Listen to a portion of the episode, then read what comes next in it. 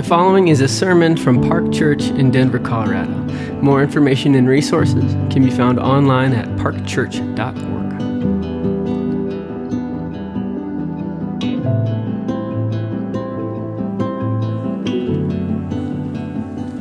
Good evening. Tonight's scripture reading is from Ecclesiastes 3:20. We're on page 519 in your Pewback Bible, and if you don't have a Bible at home, we encourage you to take one of these. Again, Ecclesiastes 3:20. All go to one place. All are from the dust, and to dust all return. This is the word of the Lord. Good evening. How's everybody doing? Good. Snowy day. Um, my name is Joel. I'm one of the pastors on staff here. We're so excited you've been able to uh, join us for our snowy Ash Wednesday service. Um, this day might be very familiar for some of you, it might be very unfamiliar for others of you, but to all of you, we're so glad that you are here. Uh, we hope this is a, a special evening that makes you think about life and a lot of other things. Um, and so um, I'd love just to uh, pray for us as we, uh, as we dive in uh, tonight. Jesus, thank you for the gift of gathering together. Uh, this, this day isn't, in particular, this topic isn't very often spoken of, and we want to be a people uh, who know how to live well and also die well. And so, God, would you uh, meet with us tonight? Would you stir us? Would you awaken us to whatever you want to awaken us to? Would you direct our thoughts, our emotions, and all those things? We pray this in Jesus' name. Amen. It's time to end my prayer, apparently. Um, I want to say this um, Ash Wednesday explores a lot of ideas that are shot through the Bible. Uh, its origin was in the 11th century. Um, it marks the beginning of Lent, which is a season of 40 days leading up to Good Friday and to Easter, which John talked about earlier. Uh, Lent is a season generally marked by fasting, by prayer, by generosity, by examination, by repentance. Um, and Ash Wednesday is also an opportunity for us to do what the Latin phrase memento mori teaches us, which is to remember your death, to remember that you will die. It feels a little bit ironic celebrating Ash Wednesday here in Denver because, let's be honest, Denver isn't known mostly by its death, but mainly by its life. There's life blooming everywhere here youthful, healthy living, new restaurants, tech companies, breweries, coffee shops popping up all around us. People here are generally pretty healthy people, outdoorsy, living an active lifestyle, way more parties and happy hours and trips to the mountains than funerals. Why should we talk about death when we are surrounded by life? Isn't that just a downer conversation? Uh, maybe for some of us, we're like, you know what? I'll talk about death when I need to talk about death, and that is not now. Once I have to, and so generally we keep death on the outskirts, we keep death on the periphery, we keep death in the shadows until we are forced to deal with it. Couple weeks ago, I was uh, working from the new Huckleberry Coffee Shop on Tennyson. How many of you guys have been there? Okay, a few of you, great shop. They took over for the old Allegro. It's like great natural lighting. They had a local artist do this new, colorful, vibrant mural on the back wall.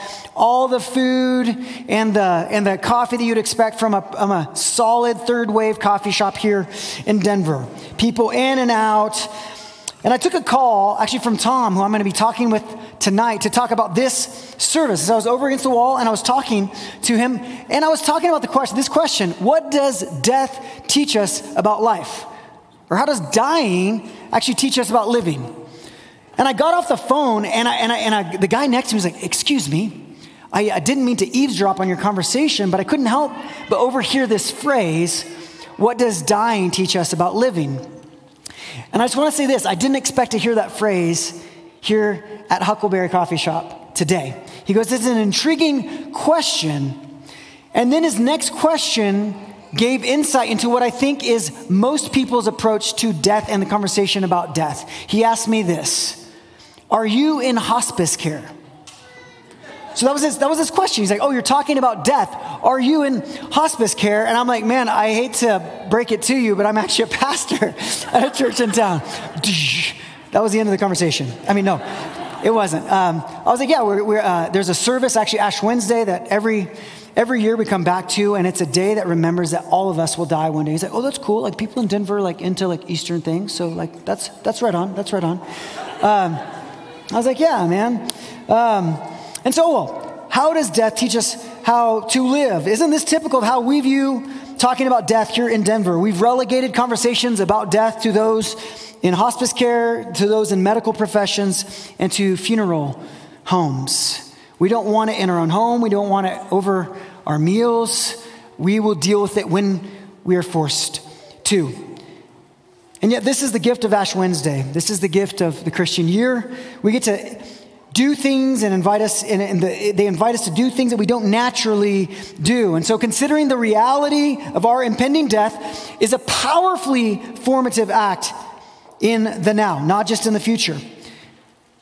Ash Wednesday interrupts our fantasy living with a sober dose of reality by inviting us to an annual rehearsal of your own funeral. Every year, Ash Wednesday says, You are a year closer to your death. And we will keep practicing this until it's no longer a dress rehearsal. We will be laid in the grave, every last one of us. I don't know about the thought of death for you, what it does to you might paralyze you, it might lead you to terror, to fear. We might end up obsessing over it, being paralyzed by it. Why cause unnecessary stress or drama? I'm just here to enjoy the mountains, man. And yet, the Bible teaches us a very different understanding of staring at the reality of our own deaths. In a psalm poem, uh, penned by Moses, Psalm 90, verse 14, Moses says this Teach us to number our days that we may get a heart of what? Wisdom. Wisdom. Teach us to number our days that we may get a heart of wisdom. Denver tells us don't bother numbering your days. You're not that old, but simply enjoy them as they come. Chase after whatever everyone else is chasing after pleasure, money, status, experiences, the promotion, the house. If it's not the house, maybe it's the mountain house. Fill in the blank. I want to say this to us unnumbered days are the evidence of folly and and, fo- and folly and foolishness, not wisdom. Numbered days lead us to get a heart of wisdom. Our future deaths have much to teach us about life in the present tense. I think it's precisely because of our aversion, uh, aversion, to, uh, aversion to talking and thinking about our impending death that I think Denver is in desperate need of Ash Wednesday. Ash Wednesday should be celebrated more here in Denver. This day can serve to wake us from our slumber and our folly. I love songwriter and author Andy Squyres, and we can put a quote up there. Uh, he said this. From my earliest memories, I've always been obsessed with the brevity of life. The knowledge that life is finite com- discomforted me even from a very young age. Ash Wednesday has the potential to take us from paralyzing fear to awestruck wonder. I want to repeat that. Ash Wednesday has the potential to take us from paralyzing fear to awestruck wonder. As we wallow in the brutal realities of this life, we can be taught to sing a song of praise even in the very worst of troubles, even in the face of death. Ash Wednesday has helped me face my own mortality and moved me to sing a grateful song that goes like this Life is terrible, life is beautiful, God is good. And this is how I want to approach tonight. Ash Wednesday uh, comes to us holding two handfuls of, of physical items, two handfuls. In its right hand, it comes to us with a handful of dust, and in its left, a handful of ashes. And that's Ash Wednesday's gift to us today, and I hope that you take them with you as you leave from here. Dust and ashes. Let me explain. The first hand, dust. The word dust in the Bible is less something we're allergic to and sneeze around because we haven't cleaned our house. It's more of a reference to the dirt of the ground that we stand on. In the Bible, we find the word dust tied both to our creation, but also our own mortality. God created us from the dust of the ground. We read it tonight, Ecclesiastes 3:20. All go to one place, or all go to death. All of us die. All are from the dust, and to dust all return. Dust reminds us that we're creatures. We had a beginning, every one of us, but also that we have an expiration date. We have an ending. Though we like to think otherwise, we are dusty creatures to our core, through and through. If you follow the use of dust in Genesis, you'll realize that God created us from the dust of the ground and He breathed his life into us. And then what did we do with this divinely borrowed breath that he gave us? We took that breath and we chose to rebel against him. We saying, Thank you for the life. Thank you for the beautiful things you've given us. We don't need you anymore. And we sought to find life away from the author of life himself. And all we found was a mouthful of death. A mouthful of death.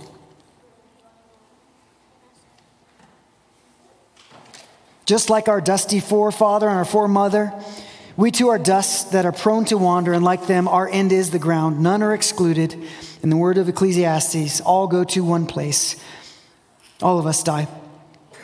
I was uh, confronted with my own dustiness, my own frailty a few weeks ago. I, uh, I crushed the beginning part of my day. How many of you guys are achievers? Out there. So like got your task list, your to-do list. Like I like I kind of slayed the first part of my day. I woke up early. I, I worked out, went home, showered, got my got breakfast for the girls. Um, took them. Took you're like mm-hmm, that's me. Um, took them. Uh, uh, my two oldest daughters were checking out of middle school. I dropped them off over there, which is a weird thing. They're getting older and older. My goodness. Um, Drove down to IKEA after that, picked up a couple items from IKEA. Holla, that's a feat unto itself.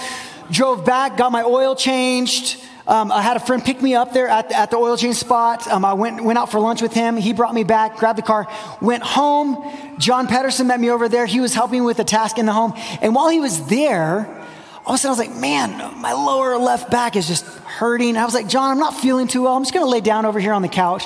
Well, I'm like sweating profusely. I don't know what's going on, like pain in my lower left side. I'm like, my goodness, I've never experienced this. Then John like keeps coming over and checking him. He's like, are you okay? And I'm like sweating. I'm like, I'm fine. I'm fine. I don't know what's going on. I've never really felt this before.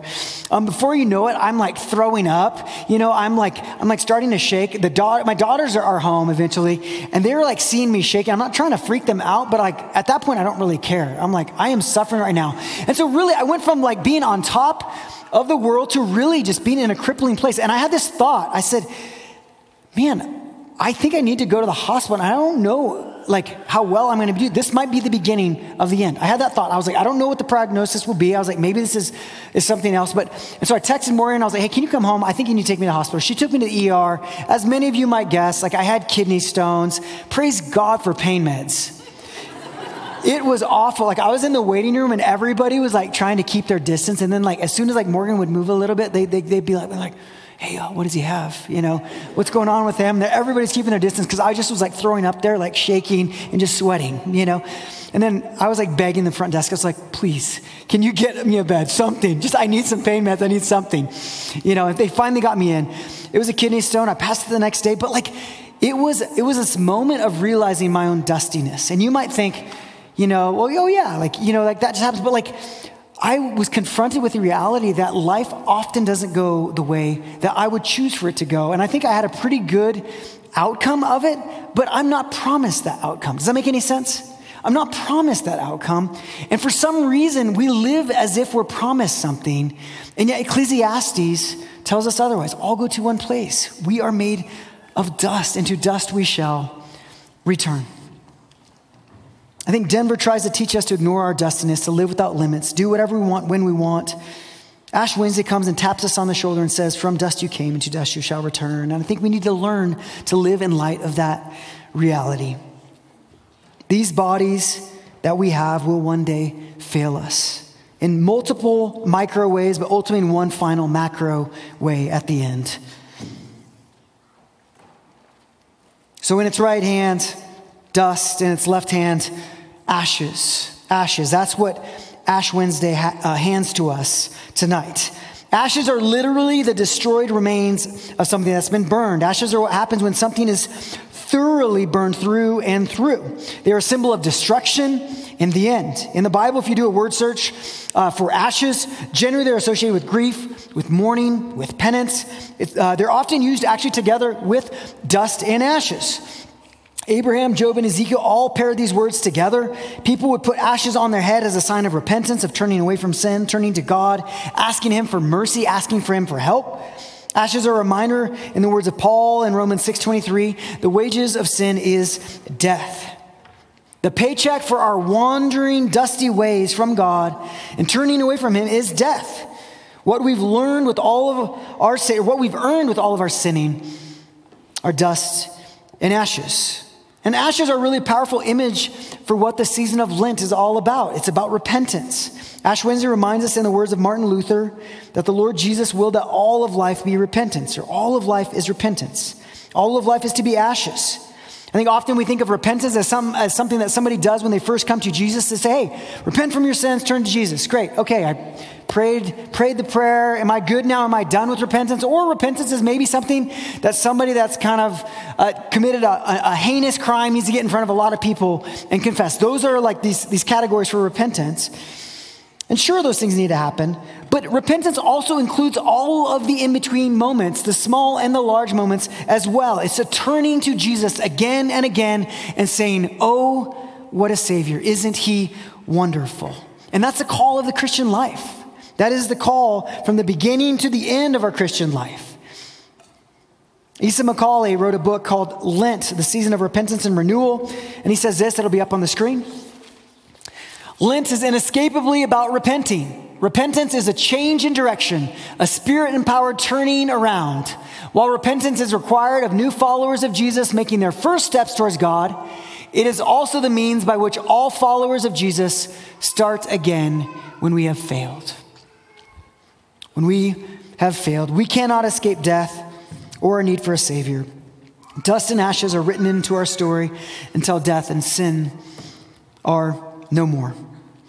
I want to I want to do this. I want to invite Tom Granis uh, up. He's a member from Park Church. Come on up. Um, in a very real sense, he walked through and experienced what I would call not just an Ash Wednesday, but an Ash season, an Ash month um, at the end of 2022, right? Is that right? 20, 2021? Yeah, 21. 21. Uh, and he had a face to face encounter with dust and ashes. And I want to just ask him a couple questions about his story. And so, Tom, tell us a little bit about your family, what you do, and then also what happened at the end of 2021. Sure. Thanks, Joel. Um, my name's Tom. Um, my wife is Jennifer, and I have two children, uh, Ashby and Coleman, that, uh, that come to Park Church with us. And um, Joel asked me a few weeks ago, he, he called me up and said, Hey, didn't you almost die a year ago or something? And he said, I, Yeah, I think so. And he said, Why don't you come tell a bunch of people about it? And it's like, Oh, that's, that's great. I, that's the last thing I want to do. But I tell you, I, I prayed on it and further conversations with Joel. I said, This is a really interesting opportunity. And I, I, really I just wanted to kind of talk candidly about what I went through. It's not pleasant, it's not pleasant for me, but I found just kind of thinking through it again, I've really pulled some really, I think, interesting and re- spiritually really satisfying moments from, from what I went through. So, um, just to give you a little background, I, I got COVID in uh, November of 21, or right before Thanksgiving, about a week before Thanksgiving.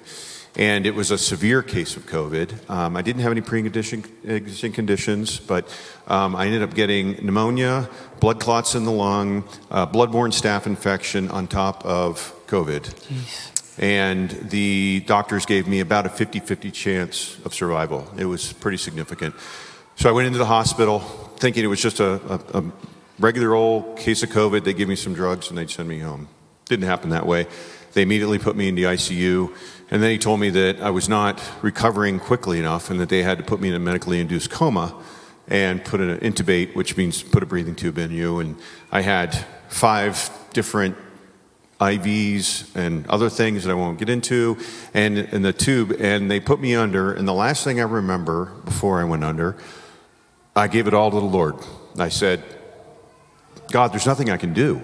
I'm here. And, and it's the most humbling experience you can possibly imagine. Because when you're facing death, right, we, there's nothing else. And I'm, I'm kind of a type A personality. I like to control everything in my life. I'm just, that's the kind of guy I am. And I was laying there totally incapacitated, more helpless than an infant. And I realized I have nothing. I have no control over everything. And I just, I laid it out to the Lord. I said, It's up to you, God. I, there's nothing I can do. I woke up four days later, didn't know where I was. It happened to be on Thanksgiving, which I thought was kind of apropos now that I, I kind of look back on it. And the doctors said, You're lucky. We've never seen anybody since COVID started recover as quickly as you did. Four days. He said, Average is seven days. Anything after nine days, your survival rate goes down to about 10%. So to me, it was a miracle. I, I was able to pull through. It showed me that God has something else planned for me. I don't know what it is. I'm on his timeline. I have no clue.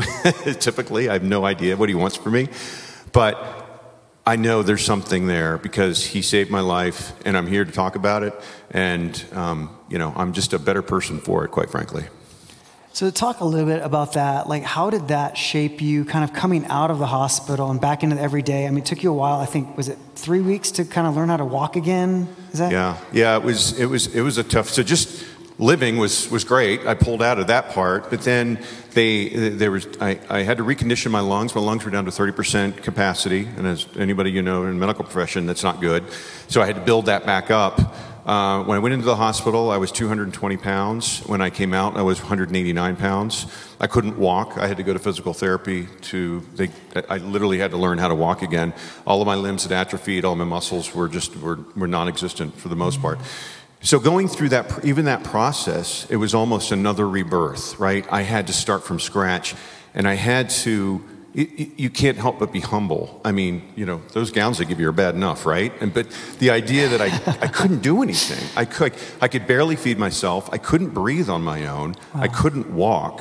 I couldn't go to bathroom by myself. It was it, you know. And so that whole process, going through that, you're at rock bottom. Like you I don't think of any way you can get any lower than that.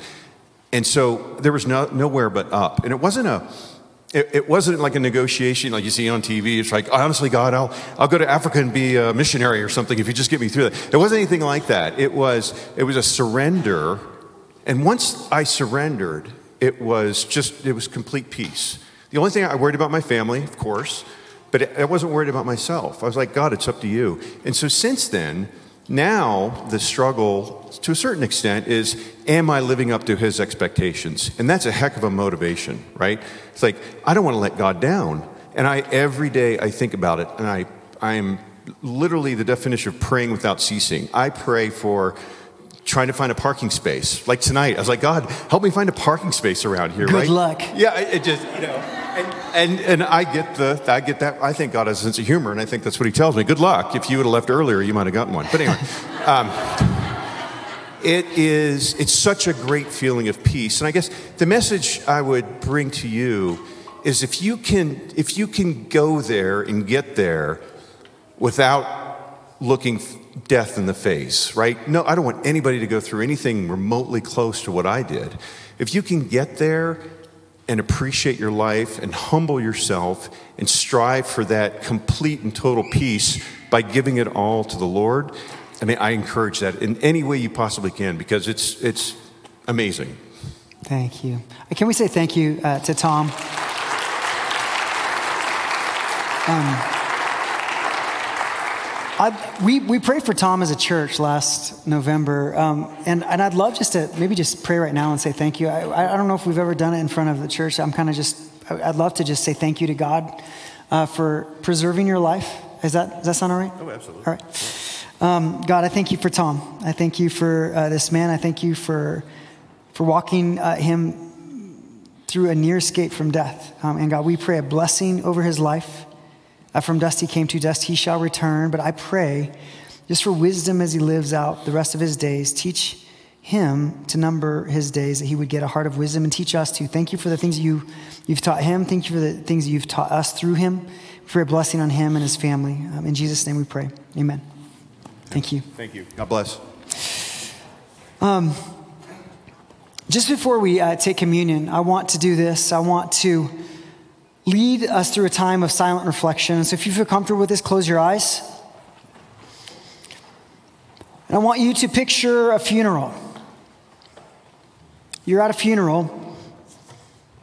Just look around in your mind's eye. What does it look like? In this case, it's actually your own funeral.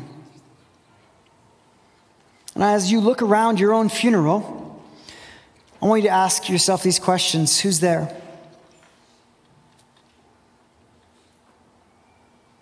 What is written on your tombstone? Can you see it?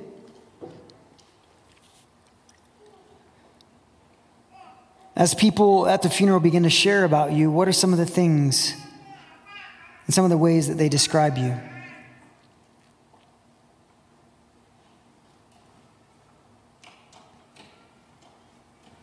What was your relationship with God like leading up to your death with others?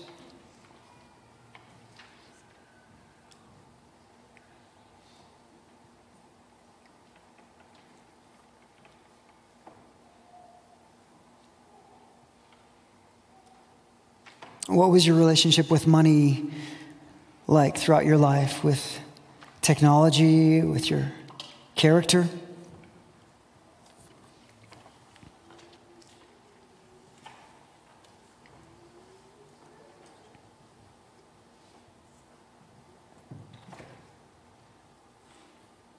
If you can be honest as well, uh, is your current life trajectory headed towards this desired end or not? Or maybe if you imagined a, an honest funeral that things weren't the way you'd hope them to be.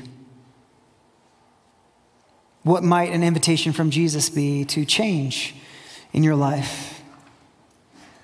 I want to say this to you all. Ash Wednesday and Lent is a wonderful gift to remind you that life does have an expiration date.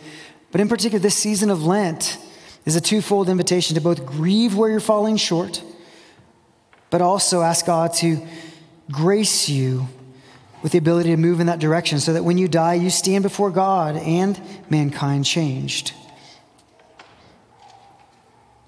Allow God to meet you today in this moment, but also over these next 40 days and beyond. But consider uh, if there's something that stood out to you, talk to a friend, a spouse, someone from your gospel community.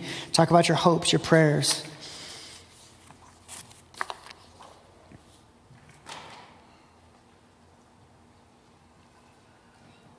All right, you can look up. I want to close uh, by taking uh, communion together as well as having stations for the imposition of ashes.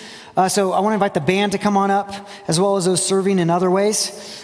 Um, the only way, I want to say this to you all, the only way we can make sense of our death without fear or without terror is to look hard at the death of Jesus in our place. Jesus took on human form, coming from the dust of the ground, and ultimately to dust he returned, though he never sinned, in order that he might offer to us eternal life. His life was reduced to dust and ashes so that we might rise from the ashes with him. He doesn't offer us an, escape from death or, or escape from suffering or pain, but rather he offers us a reconciled relationship to our Father. I love the first uh, question from the Heidelberg Catechism. Uh, it's going to be up on the screen. It says this What is your only comfort in life and in death? Here's the answer that I am not my own, but belong, body and soul, in life and in death, to my faithful Savior, Jesus Christ. He has fully paid for all my sins with his precious blood and has set me free from the tyranny of the devil. He also watches over me in such a way that not a hair can fall from my head without the will of my Father in heaven. In fact, all things must work together for my salvation. Because I belong to him, Christ, by his Holy Spirit, assures me of eternal life and makes me wholeheartedly willing and ready from now on to live for him. To live for him. Our hope isn't for a long life, it's not for a fun life, it's not for an easy death. It's that for the Christian, we belong to Christ, body and soul, and that ultimately nothing can separate us from the love of God in Christ Jesus, not even death itself. We're going to have uh, three stations. We're going to have two stations up here at the front for communion. Um, and uh, so we can come down the middle aisle and grab that, and then there will be station. Hey, thanks for listening. Park Church exists to make disciples of Jesus for the glory of God and the joy of all people. More information and more resources can be found online at parkchurch.org. Take care.